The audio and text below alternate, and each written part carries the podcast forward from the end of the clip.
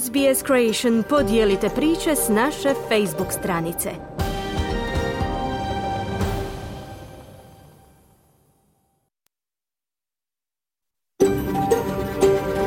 SBS, a world of difference. You're with SBS Croatian on mobile, online and on radio. Vi ste uz SBS Croatian na svojim mobilnim uređajima, na internetu i radiju. SBS odaje priznanje tradicionalnim vlasnicima zemlje s koje danas emitiramo program na hrvatskom jeziku. Ovim izražavamo poštovanje prema narodu Wurundjeri i Vojvurung, pripadnicima nacije Kulin i njihovim bivšim i sadašnjim starješinama. Također odajemo priznanje tradicionalnim vlasnicima zemlje i svih aboriđinskih naroda i naroda s otoka u Torresovom tjesnacu, na čijoj zemlji slušate naš program.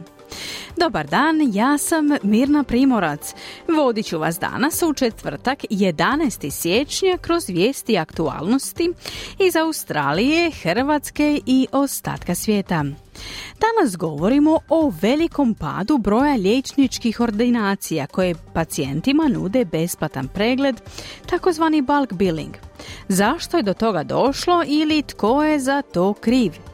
Dijabetičari odnedavno imaju mogućnost kontinuirano kontrolirati razinu šećera u krvi i bez vađenja krvi, a proizvođači tih uređaja reklamiraju ih kao nešto od čega bi i zdravi pojedinci mogli imati koristi.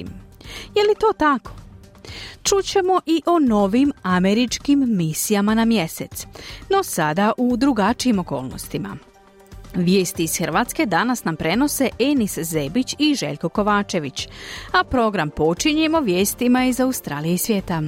Slušajte nas!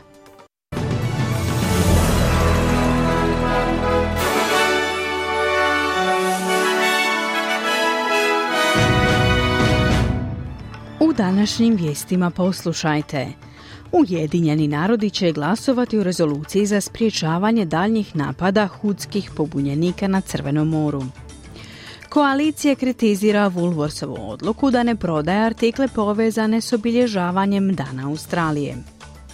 U Novom Južnom Velsu se održava festival posvećen kralju rock'n'rolla Elvisu Presleyu.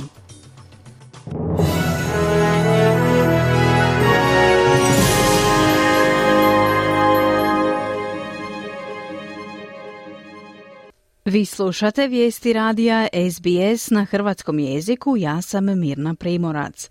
Započinjemo vijestima iz svijeta. Intenzivni napadi jemenskih Huta u Crvenom moru prisilili su brodarske tvrtke da zaobilaze rutu kroz Sueski kanal i umjesto toga plove oko Rta Dobre Nade, oko Afrike, što značajno povećava vrijeme i troškove putovanja. Očekuje se da će Vijeće sigurnosti Ujedinjenih naroda danas 11. siječnja glasovati o rezoluciji kojom se zahtjeva da Huti prestanu napadati pomorski promet u Crvenom moru. Rezolucija najstrože osuđuje barem 20-ak napada hutskih pobunjenika na trgovačke i komercijalne brodove od 19. studenog 2023. godine. Također zahtjeva od hutskih pobunjenika da odmah prekinu s takvim napadima koji ometaju globalnu trgovinu i ugrožavaju prava i slobode plovidbe, kao i regionalni mir i sigurnost. Egipat i Jordan upozorili su na mogućnost ponovne izraelske okupacije pojasa Gaze i apelirali da se stanovnicima dopusti povratak u njihove domove. Čelnici arapskih zemalja sastali su se s predsjednikom palestinske samouprave Mahmudom Abbasom. Dok Izrael nastavlja s vojnom kampanjom koja bi, kako tvrdi, trajala mjesecima, Abbas je zajedno s čelnicima Egipta i Jordana ponovno odbacio bilo kakve planove za raseljavanje Palestinaca s njihove zemlje. Egipat upozorava da je taj rizik porastao kako je Izraelov rat protiv Hamasa prisilio većinu stanovnika Gaze da se premjeste prema egipatskoj granici na jugu enklave. Jordan izražava zabrinutost zbog povećane nestabilnosti i napada na Izraelce od strane židovskih naseljenika na zapadnoj obali koju kontrolira Izrael. Sve to dolazi u trenutku kada je u izraelskom zračnom napadu ubijeno najmanje 7 Palestinaca, kako to jedan svjedok objašnjava. Muškarci su radili ovdje. Raketni napadi su pogodili ovu zgradu i dijelovi projektila su pogodili dvojicu muškaraca i rasjekli ih na komade, kao što možete vidjeti ovdje. Kao što možete vidjeti, krv i dijelovi tijela su svuda okolo. Je li ovo život? Kazao je jedan od svjedoka napada. Veleposlanik Australije pri Ujedinjenim narodima James Larsen ponovio je pozive za održivim primirjem dok se Izrael priprema suočiti s optužbama za genocid zbog nasilja u Gazi. Australski Palestinci i zagovornici pravde pozvali su vladu da podrži pravnu akciju koju je pokrenula Južna Afrika pred Međunarodnim sudom pravde, te čak razmotri intervenciju. Međutim, prije početka javnih rasprava na najvišem sudu Ujedinjenih naroda, australski predstavnik nije spomenuo zahtjev pred Međunarodnim sudom pravde, već je umjesto toga potvrdio podršku humanitarnim strankama kako bi se omogućila dostava pomoći u Gazi. Nasilje u Ekvadoru eskalira nakon što su narkobande izazvale eksplozije, zadržavale čuvare zatvora kao taoce te privremeno preuzele televizijsku postaju. Poslovni subjekti oko glavnog grada Kvita zatvaraju svoje vrata, a ulice su puste usred neizvjesnosti nasilja. Predsjednik Daniel Noboa proglasio je u Ekvadoru 60-dnevno izvanredno stanje. Čak 22 bande proglasio je terorističkim organizacijama te odobrio vojsci njihovu neutralizaciju. Poduzeli smo korake koji su trebali biti poduzeti mnogo ranije, koje su prethodne vlade propustile realizirati. Praktički živimo u stanju rata protiv terorizma. Ovo nisu organizirane kriminalne skupine, to su teroristi koji se financiraju putem trgovine drogom, ljudima, organima i oružjem, kazao je Noboa. Glasnogovornik koalicije za financije Angus Taylor kritizirao je odluku Woolworthsa da ne prodaje artikle vezane uz Dan Australije. Ova odluka uslijedila je nakon što je Woolworths potvrdio da neće nuditi artikle s temom Dan Australije u svojim supermarketima i trgovinama Big W ove godine. Tvrtka je navela postupan pad potražnje za takvom robom tijekom godina i širu raspravu o datumu 26. siječnja te o njegovom značaju za različite dijelove zajednice. Gospodin Taylor izjavio je za Channel 9 da je takva odluka razočaravajuća. I don't understand what it is with this constant desire to divide us. Australians are proud of their country for the most part.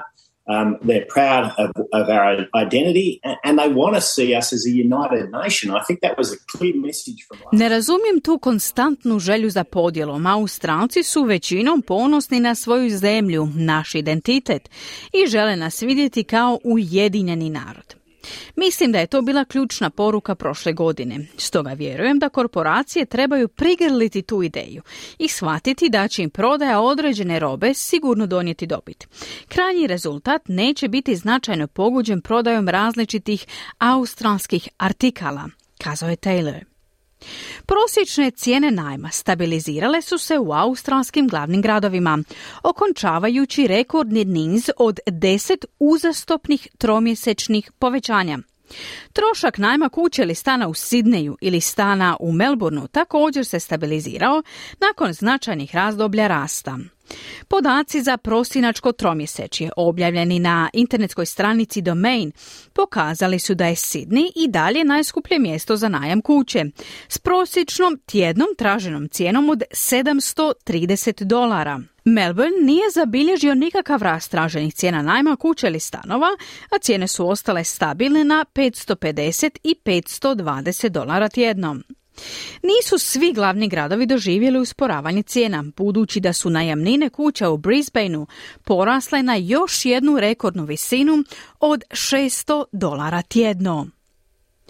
Hunter Biden neočekivano se pojavio na saslušanju u Zastupničkom domu, gdje su republikanci najavili pokretanje postupka za nepoštivanje suda.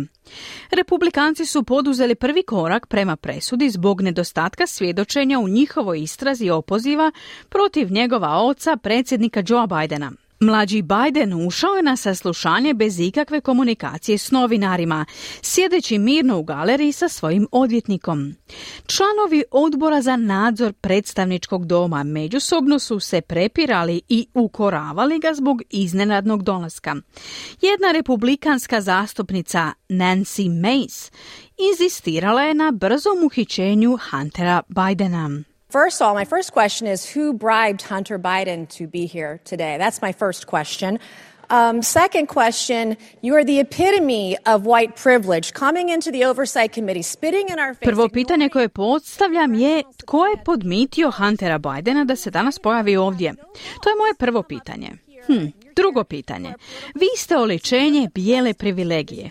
Ulazak u odbor za nadzor, pljuvanje u lice, ignoriranje kongresovog poziva za svjedočenje. Čega se bojite? Nemate hrabrosti doći ovdje. Ovdje ste radi političkog trika. Ovo vam je samo marketinški potez. Igrate se s američkim narodom. Igrate se s istinom, kazala je Mace. Obožavatelji Elvisa oblače svoje plave cipele od brušene kože, spremni da zaplešu do ruralnog Novog Južnog Velsa na najveću australsku proslavu kralja rock'n'rolla. Stotine entuzijasta danas će se ukrcati na Elvis Express na glavnom kolodvoru u Sidneju, kako bi krenuli na hodočašće prema Parks Elvis Festivalu. Tijekom 600-satnog putovanja vlakom prema središnjem zapadu, sigurno među putnicima neće biti puno razgovora, jer ih očekuju nastupi Elvisovih imitatora. Festival koji ove godine slavi 31. godišnjicu s temom Jailhouse Rock privlači 25.000 posjetitelja u maleni poljoprivredni grad i stvara prihod od oko 13 milijuna dolara. Jedan sudionik je za Channel 7 izjavio kako sudjeluju u festivalu od samih početaka. I was actually set up by my friends at a karaoke when it was tape and sheet music and I got to sing Johnny B Goode. I filled a dance floor. Zapravo su me prijatelji nagovorili na karaoke te su snimili moju izvedbu pjesme Johnny B Goode, kojom sam napunio plesni podij. Nakon povratka sa golf izleta s dečkima počeo sam s lekcijama pjevanja i evo nas, 31 godinu kasnije još uvijek izvodimo Elvisa.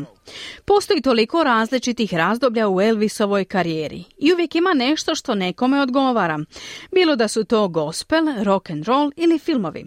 Svi su gledali barem jedan od 31 Elvisovog filma i shvatili kako je to bilo cool, kazao je jedan od Elvisovih imitatora.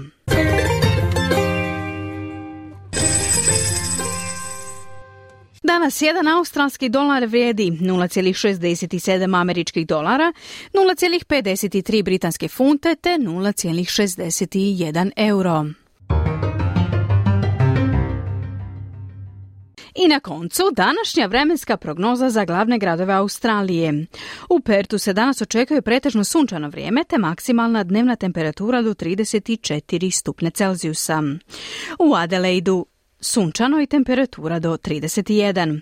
U Melbourneu umjereno oblačno i temperatura do 25. U Hobartu pretežno oblačno i temperatura do 24. U Canberri oblačno i temperatura do 29.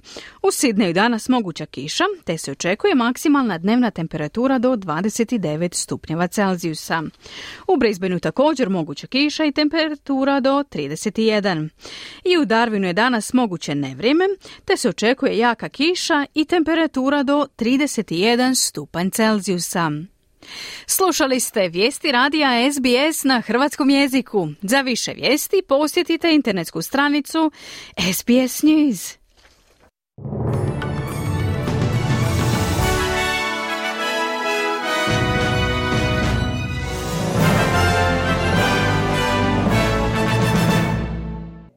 SBS na hrvatskom jeziku, ja sam Mirna Primorac. Slijede vijesti iz Hrvatske. Nakon sudaca i liječnici traže veće plaće i prijete štrajkom. Resorni ministar odgovara da je sve pod kontrolom. U Vukovaru privedeno već 5 Bad Blue Boysa koji su ovog vikenda pretukli 6 dječaka. Policija i dalje istražuje okolnosti nesreće u kojoj je kombi stranih registarskih oznaka, koji je najvjerovatnije švercao ilegalne migrante, usmrtio dvoje ljudi. To je bio povod desnoj opoziciji da iznova zatraže slanje vojske na hrvatske granice. Ministar vanjskih i europskih poslova Gordan Grlić-Radman platio visoku kaznu jer je zaboravio prijaviti u imovinsku karticu dobit od dividendi, a za sve ostalo, zašto ga prozivaju mediji, kaže da je sve po zakonu. Iz Zagreba se javlja Enis Zebić. Vlada 9 mjeseci nije ispunila obećanje da će podići koeficijente za plaće. 9 mjeseci bili smo strpljivi, ali sada nam je dosta. Pogotovo što vlada kreće u ispunjenje obećanja, ali sa upola manjim povećanjem nego što je realno. Poručilo je 5 liječničkih udruga sa zajedničke konferencije za novinare u Zagrebu. Predsjednica Hrvatskog liječničkog sindikata Renata Čulinović-Čajić kaže, ako se do siječnja ne ispune naši zahtjevi, idemo u štrajk. Taj prijedlog je za liječnike ne samo ponižavajući, nego je i uvredljiv. Ono što je neslužbeno predloženo, za većinu liječnika je bilo 5%, a službeno priznata stopa inflacije u Republici Hrvatskoj za 2023. je 8%. Dakle, ponuđen nam je realan pad plaća. Evo, sad ćemo, odgovara ministar zdravstva Vili Beroš. Kada budemo imali definitivno uređene uredbe, kada ono bude spremne za javno prikazivanje, onda možemo razgovarati o svim detaljima. Ideja je bila da se svi dodaci na neki način stave na kup i da se formira jedan novi hibridni koeficijent. Na način da niko ne bude oštećen, da se svima povećaju plaće. Gotovo 150 liječnika otišlo je prošle godine raditi izvan Hrvatske, a da je na vrijeme donesen zakon o radnopravnom statusu liječnika, to se moglo spriječiti, kazao je na konferenciji za novinare predsjednik Hrvatske liječničke komore Krešimir Luetić. On kaže kako je to do sada najveći egzodus liječnika otkako je Hrvatska pred 10 godina ušla u Europsku uniju. Kao točka na i neispunjenog dogovora dolazi i izostanak zakona o radnopravnom statusu liječnika iz plana zakonodavnih aktivnosti za 2024. godinu. Niste dobro gledali, odgovara ministar. Zakon o ravnopravnom statusu liječnika je u planu zakonodavnih aktivnosti za sljedeću godinu. Dakle, do kraja mjeseca je još 3 tjedna, a onda možda štrajk u zdravstvu. Odakle ste i za koga navijate, pitala je grupa odraslih pripadnika navijačke skupine Dinama Bad Blue Boys u subotu navečer grupu 15 i 16 godišnjaka u Vukovaru i ne dočekavši odgovor krenula ih je tući rukama, a potom i nogama kada je jedan od dječaka pao na zemlju. To nije bio međuetnički sukob, naime svi su i napadači i žrtve Hrvati, nego obično iživljavanje huligana. Od 5 do sada uhapšenih neki su bili i u grčkom zatvoru kada su usprko zabrani išli na utakmicu u Atenu i kada je tamo u tučnjavi nožem ubijen jedan grčki navijač. Roditelji pretučenih učenika za subotu najavljuju prosvjed. Djed jednoga od pretučenih dječaka, inače heroj obrane Vukovara 1991. Ivica Franić, kazao je kako su to nasilnici koji već godinama teroriziraju Vukovar i da tome treba stati na kraj. Oglasila se i pravobraniteljica za djecu Helenca Pirnat-Dragičević. Očekujem da će djeci i roditeljima biti pružena stručna pomoć i podrška, a očekujem od nadležnih institucija i da će počinitelji ovih nedjela biti adekvatno sankcionirani. Ono što je sada također izuzetno važno, to je ponovno stvoriti mirno okruženje, da se vrati narušeni osjećaj sigurnosti svim građanima, a ponajprije djeci. Policija još istražuje sve okolnosti nesreće koju u subotu 6. siječnja u rano jutro Mitsubishi sa 12 najvjerojatnije ilegalnih migranata probio ogradu na autocesti kod Karlovca i lupio u auto koji je išao suprotnim smjerom i ubio 2 ljudi, dok je njihov sin koji je sjedio traga samo pukom srećom ostao živ. Načelnik uprave za granicu Zoran Ičeno još ne kaže izričito da se radilo o švercu ilegalnih migranata. Policija je obavila razgovor sa par osoba i za sada slažemo suradnje sa županijskim državnim odvjetništvom u Karlovcu sliku toga događaja. Mi imamo neka saznanja o identitetima tih osoba koje su vozile, obzirom na neke stvari koje su nađene u tim stvarima nakon prometne nezgode. Međutim, kažem, u ovom trenutku teško to sada potvrditi, obzirom da, kako i znate, ako je riječ o migrantima, oni vrlo često nemaju identifikacijske dokumente. Općenito, ne govorim sad o ovom slučaju, dakle općenito utvrđivanje identiteta migrantima je vrlo zahtjevno. Desna oporba, koja se inače žestoko međusobno gloži, u srijedi u Karlovcu zajedno iznova zatražila da se u čuvanje hrvatske granice od irregularnih migranata uključi i vojska. Alenko Ribić iz Domovinskog pokreta kaže da ne žele da vojska puca po ljudima i ubija ih. Ne, vojska može pojačati to brojno stanje i skupa sa policijom mješovitim patrolama koje će voditi, znači policija, da jednostavno imamo veći broj sposobnih, osposobljenih ljudi na granici. Marko Milanović-Litre iz Hrvatskih suverenista. Ulaskom u Schengen očekivali smo slobodan prolazak prema Europskoj uniji, slobodu kretanja, ono što je jedan od temelja Europske unije, to nemamo danas na djelu. Nemamo na djelu zato što hrvatska vlada nije uspjela osigurati hrvatske granice. Riječanin Marin Miletić iz Mosta podsjetio da je dvoje stradalih u subotnjoj nesreći upravo iz Rijeke. Nedopustivo je da nam krijumčari ilegalnih migranata na našim cestama u Republici Hrvatskoj ubijaju obitelji. Svi znamo što se dogodilo, moji Riječani, ljudi koje poznajemo, svežice, majka i otac, ostavili su iza sebe maloljetnog sina.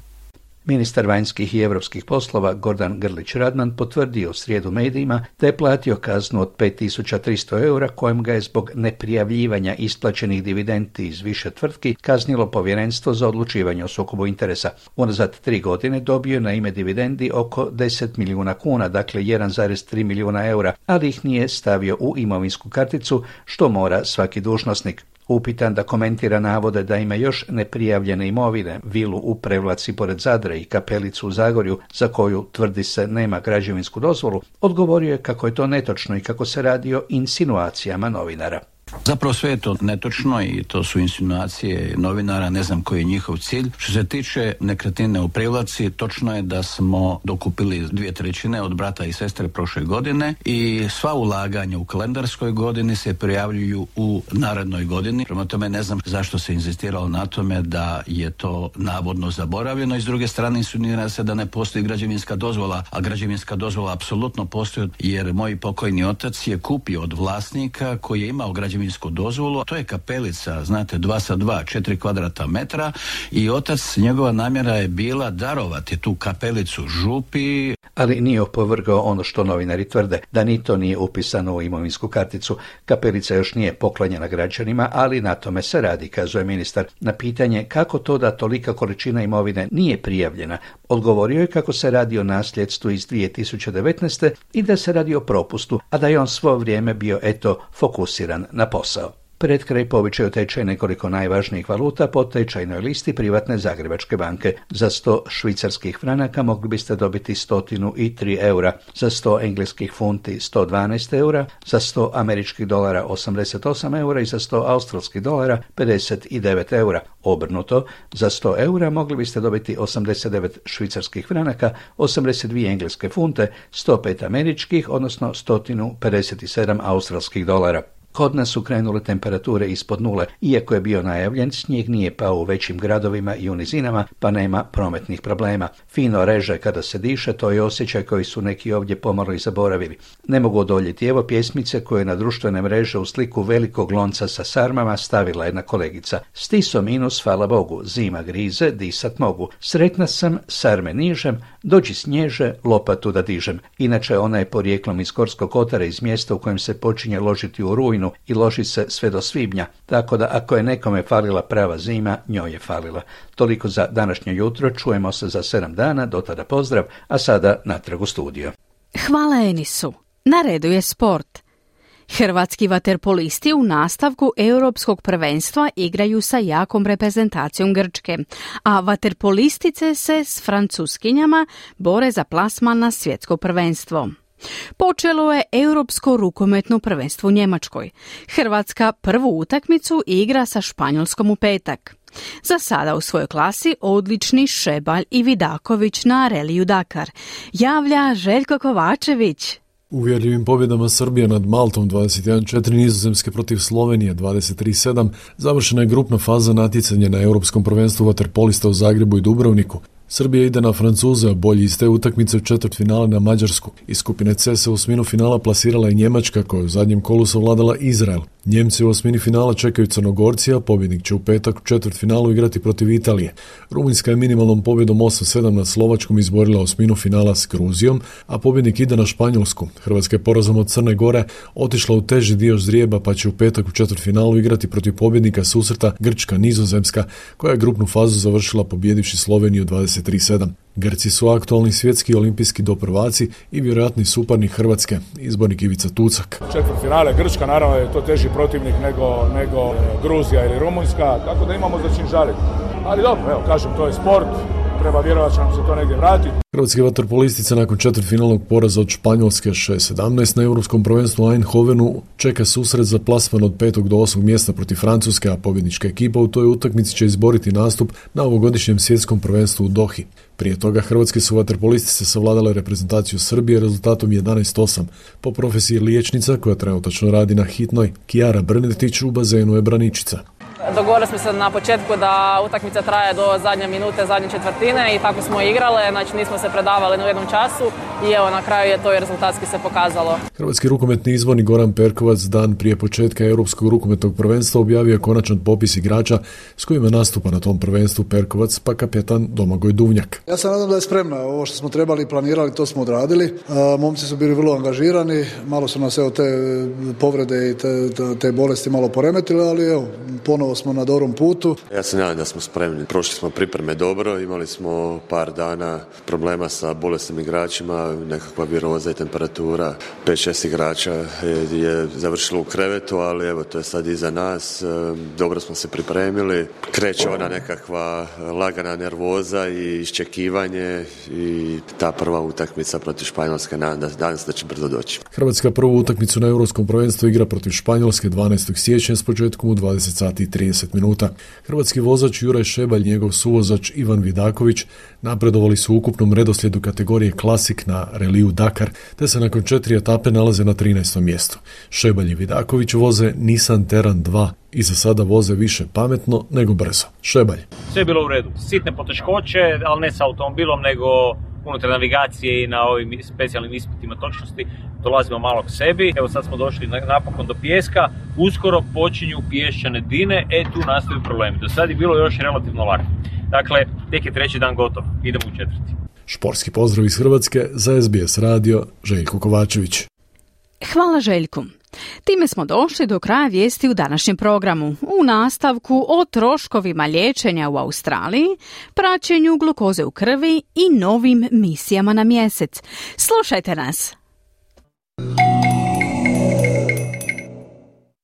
Slušate SBS na hrvatskom jeziku, ja sam Mirna Primorac.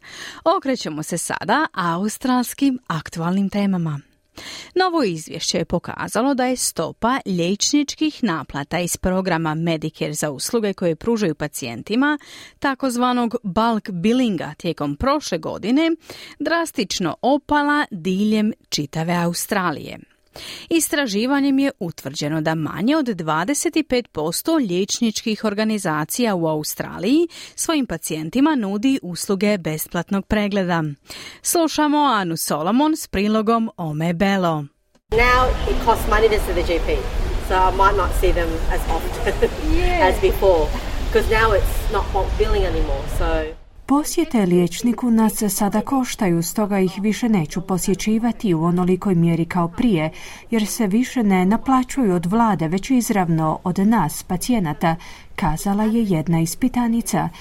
Dok je druga izjavila da je svota od $40 poprilično visoka cijena u odnosu na besplatne preglede kojima je prije mogla pristupiti.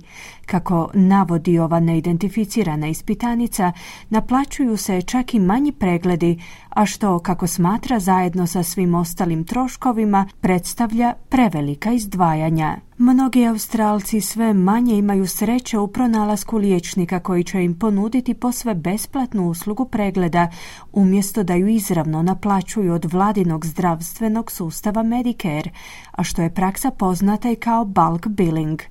Ta praksa podrazumijeva da liječnici opće prakse moraju prihvatiti subvencioniranu naknadu za koju su dugo tvrdili da je preniska da bi praksa bulk billinga bila održiva. Novo izvješće internetskog imenika zdravstvene zaštite Clean Bill otkriva da manje od 25% liječničkih ordinacija u Australiji svojim pacijentima nudi usluge besplatnog pregleda.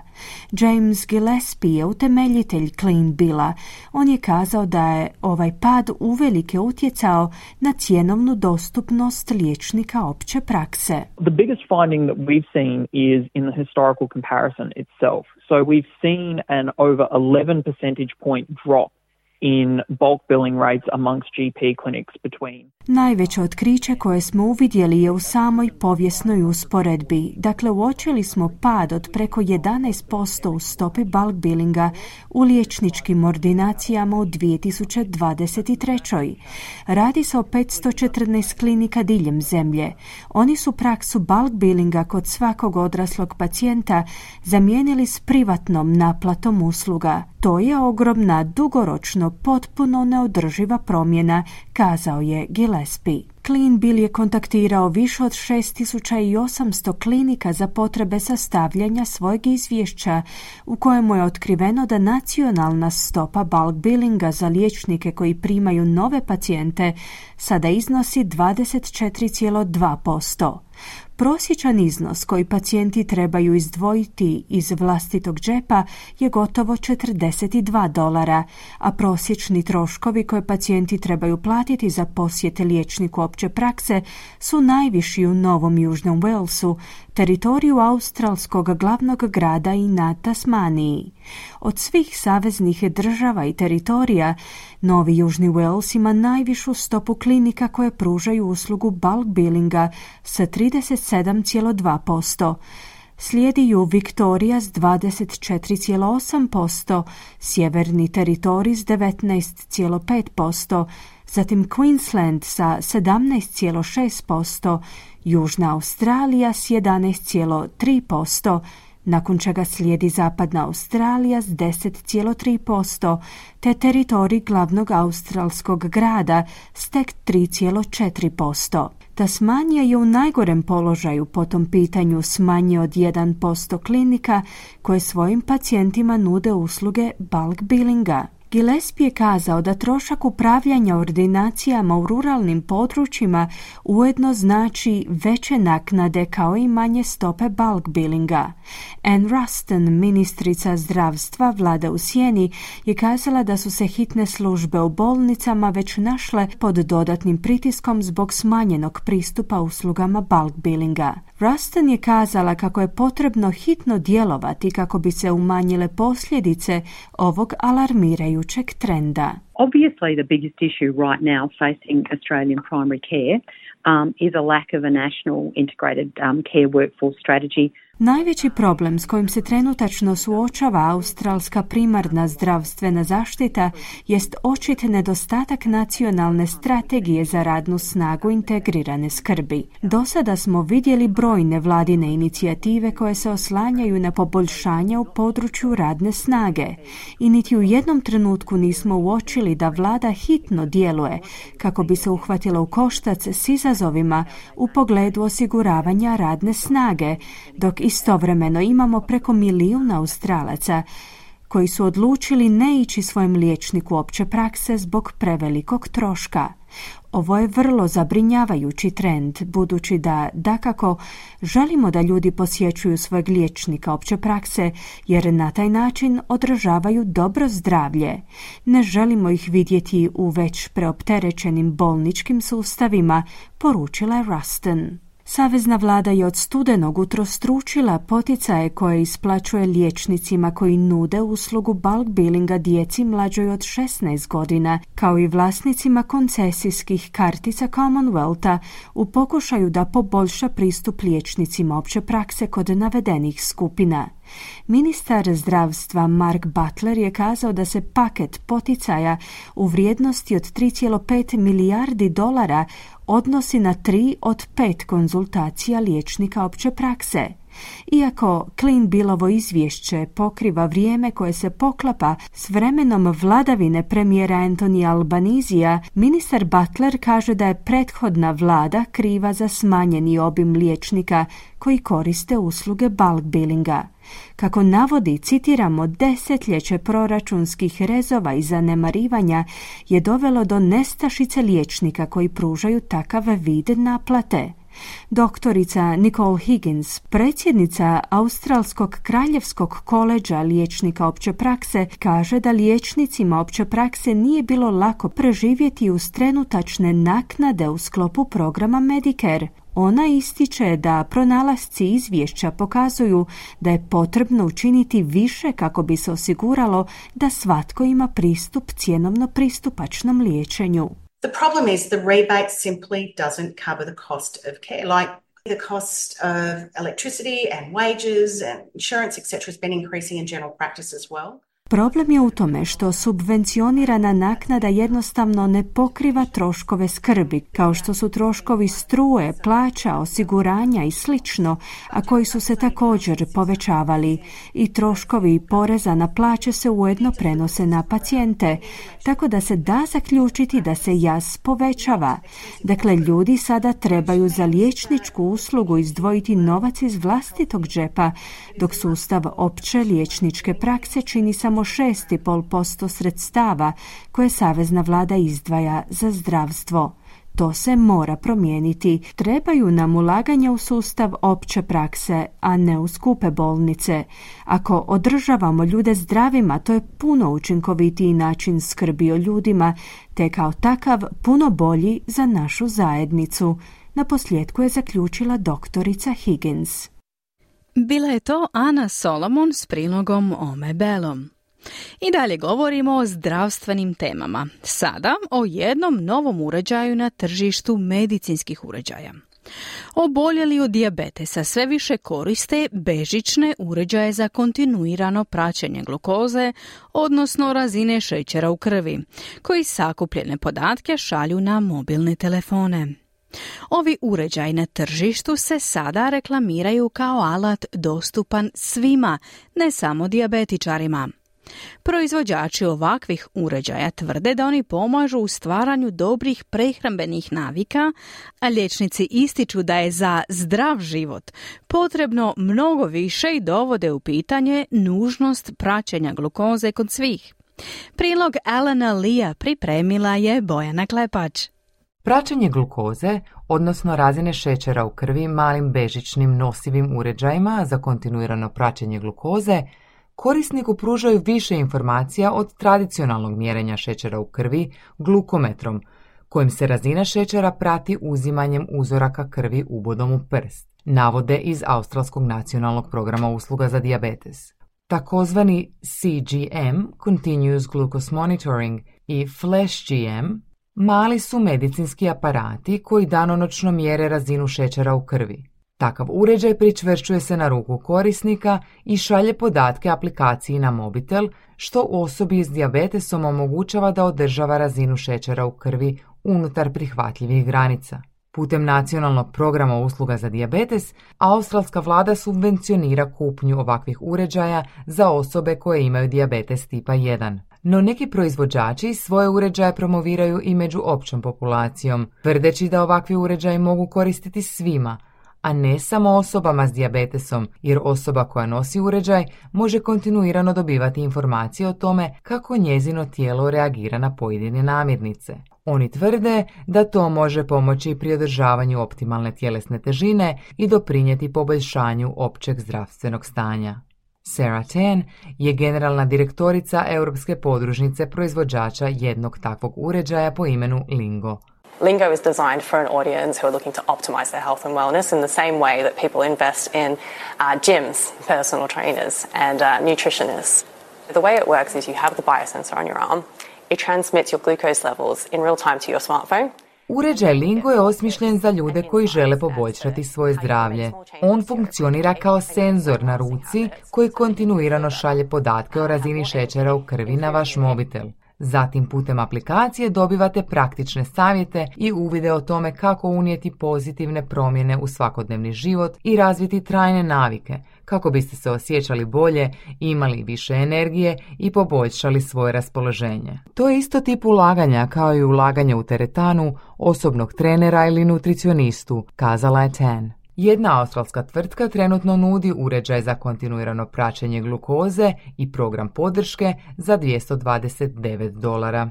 Iz tvrtke tvrde da uređaj i program mogu pomoći u skidanju ili održavanju tjelesne težine, povećanju razine energije i doprinijeti boljem spavanju.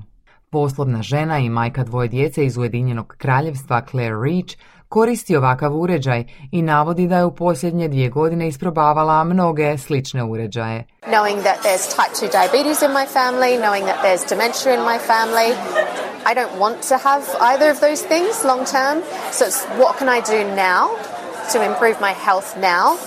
S obzirom na to da u mojoj obitelji ima slučajeva dijabetesa i demencije, sada pokušavam napraviti što god mogu da poboljšam svoje zdravlje kako ne bih jednog dana dobila dijabetes ili demenciju, naglasila je Rich. Popularnost uređaja i među osobama koje nemaju dijabetes značajno je porasla u posljednjih nekoliko godina. Iz tvrtke Zoe, koja se bavi prodajem ovakvih uređaja u Ujedinjenom kraljevstvu, navode da su od 2022. godine imali listu čekanja od čak 200,000 ljudi koji su željeli koristiti uređaj.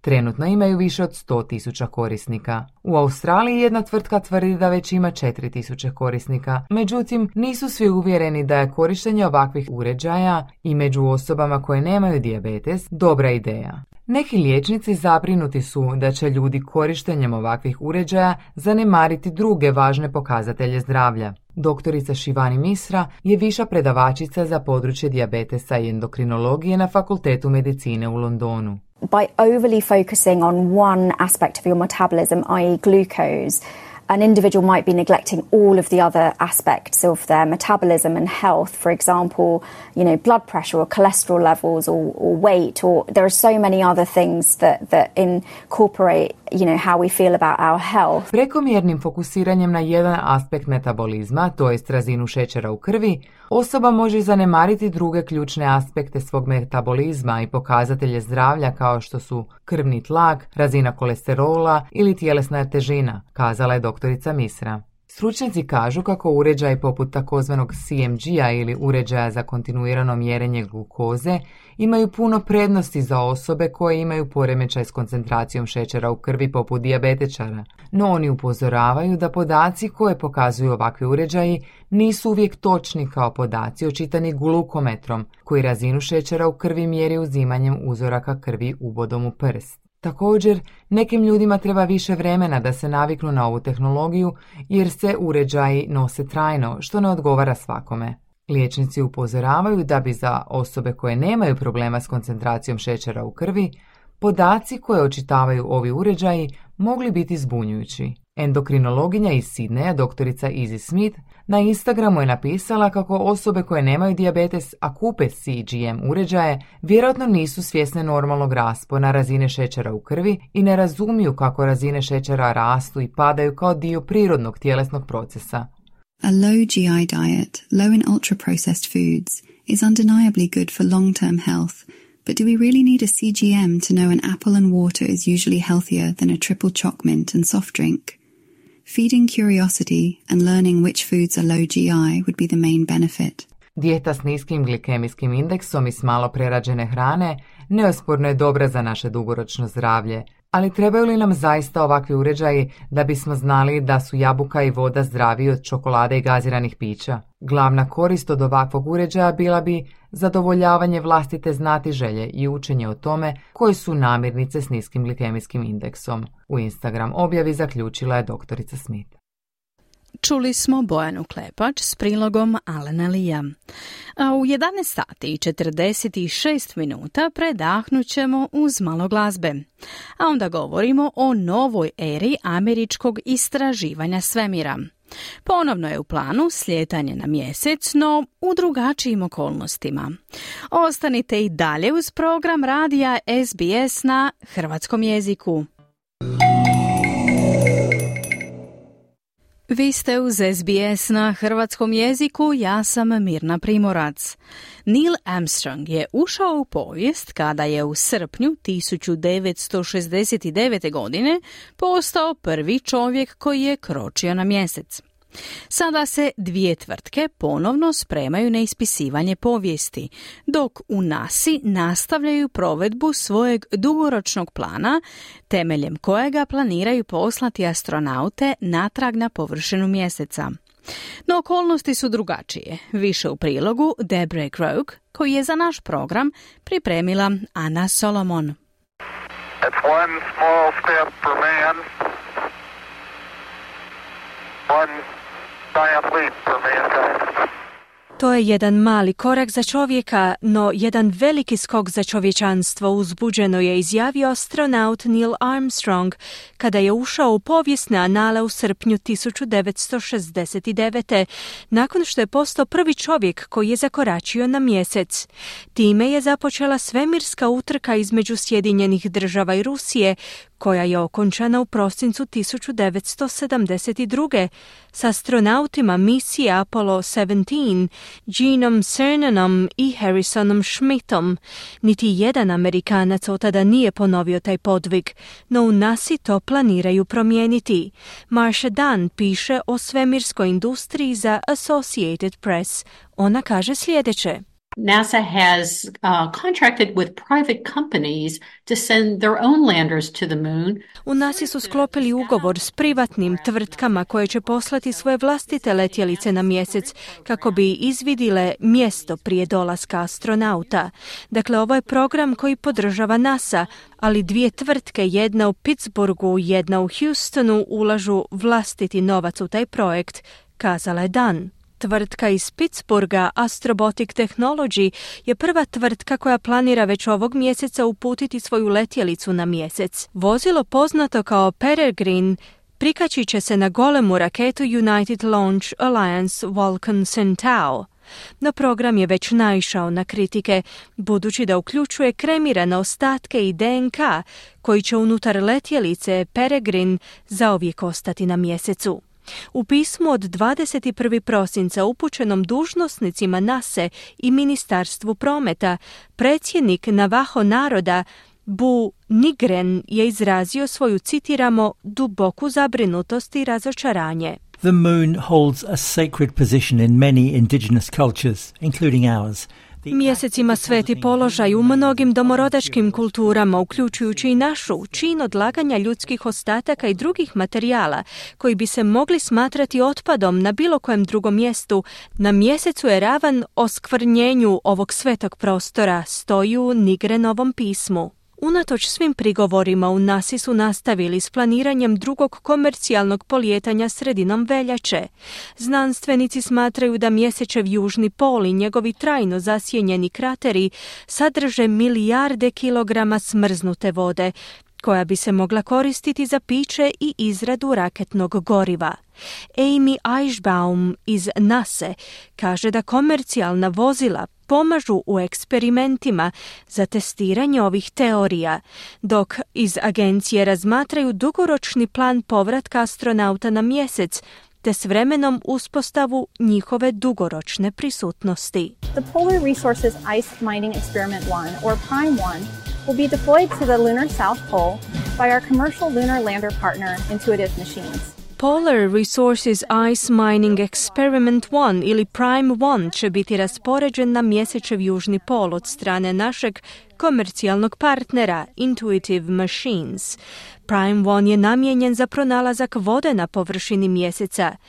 Njegov cilj je informirati nas o raspoloživim resursima na mjesečevoj površini, a planiramo i buduću nasinu operativnu misiju pod nazivom Viper, pojašnjava Eichbaum. Iza svemirske agencije su pozvali ljude da pošalju svoja imena u sklopu misije Viper. Administratorica Nicola Fox je u svojem priopćenju kazala da će imena zatim biti pričvršćena na rover i odvezena na mjesec. Just think, our names will ride along as Viper navigates across the rugged terrain of the lunar south pole. Zamislite, naša će imena putovati s Viperom tijekom njegovog kretanja neravnim terenom mjesečevog južnog pola, tijekom kojeg će prikupljati vrijedne podatke koji će nam pak pomoći da u boljoj mjeri razumijemo povijest mjeseca i okolišu koji planiramo poslati astronaute, stoji u Foxovom priopćenju. Nisu samo SAD te koje su poželjele pojuriti natrag na površinu mjeseca. Tu je i Japan, koji će pokušati sletjeti za 2 tjedna. Letjelica Japanske agencije za istraživanje svemira nosit će 2 rovera veličine igračke.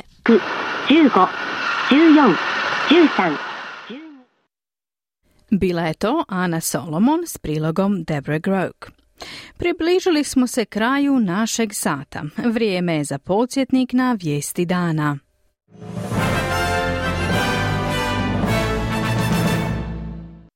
Ujedinjeni narodi će glasovati o rezoluciji za sprječavanje daljnjih napada hutskih pobunjenika na Crvenom moru.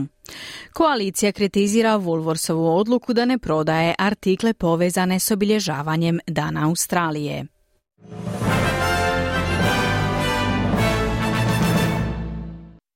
Došli smo do kraja programa radija SBS na hrvatskom jeziku za četvrtak 11. siječnja. Program je danas uredila Marijana Buljana, s vama je bila Mirna Primorac. Budite uz nas i sutra u petak u našem redovnom terminu od 11 do 12 sati. Želim vam ugodan dan i do slušanja. Želite čuti još ovakvih tema? Slušajte nas na Apple Podcast, Google Podcast, Spotify ili gdje god vi nalazite podcaste.